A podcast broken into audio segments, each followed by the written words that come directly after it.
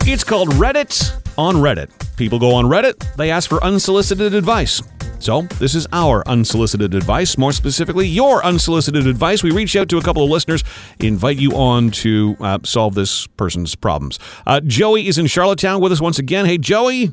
Hey, John. And Calgary, Kathy is with us once again. Y'all set? We're ready. Let's do this. We are saving people a ton on therapy by answering their question. Why do people post this stuff on Reddit? Because they can't afford therapy. That makes for a segment for us here on the show. All right, long story short, this person says, my grandmother passed away a few days ago.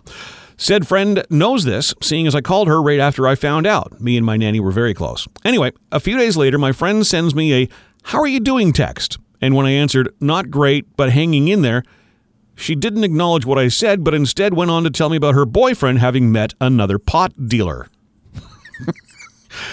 A lot of people on Reddit are dealing with pot issues. Anyway, okay, I can get over that, but yesterday was my nanny's funeral. My friend came but rushed out because she had to work. But here's the part that gets me. About half an hour later, she texts me and tells me if anyone from work asks why she didn't show up for her shift, it's because she had to console me. That shift she just left the funeral for. I don't know. That made me feel pretty used. Not sorry. No sorry. Nothing. Happy my nanny's death got you a day off, though. Okay, how do they confront their friend about this? I would just straight up call them I can't say that, but you know what I would... caca poo-poo head. You seriously need to reevaluate this friendship. First of all, Sorry, but your gam-gam, that's a bummer. Yes. That's tough. Real friends don't do that.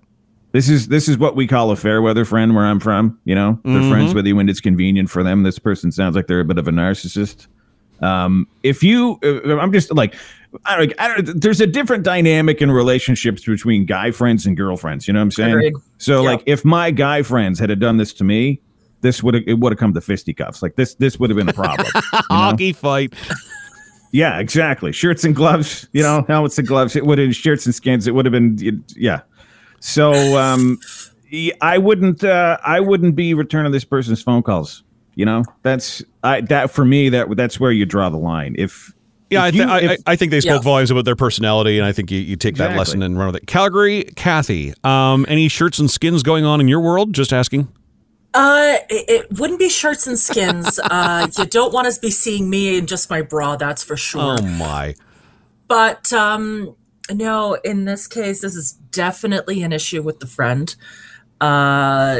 Just the fact that she had to go on about her boyfriend, whatever the issue was, meeting dope dealer, not meeting a dope dealer, just shows how narcissistic this friend of this poor girl who's lost her grandmother. I'd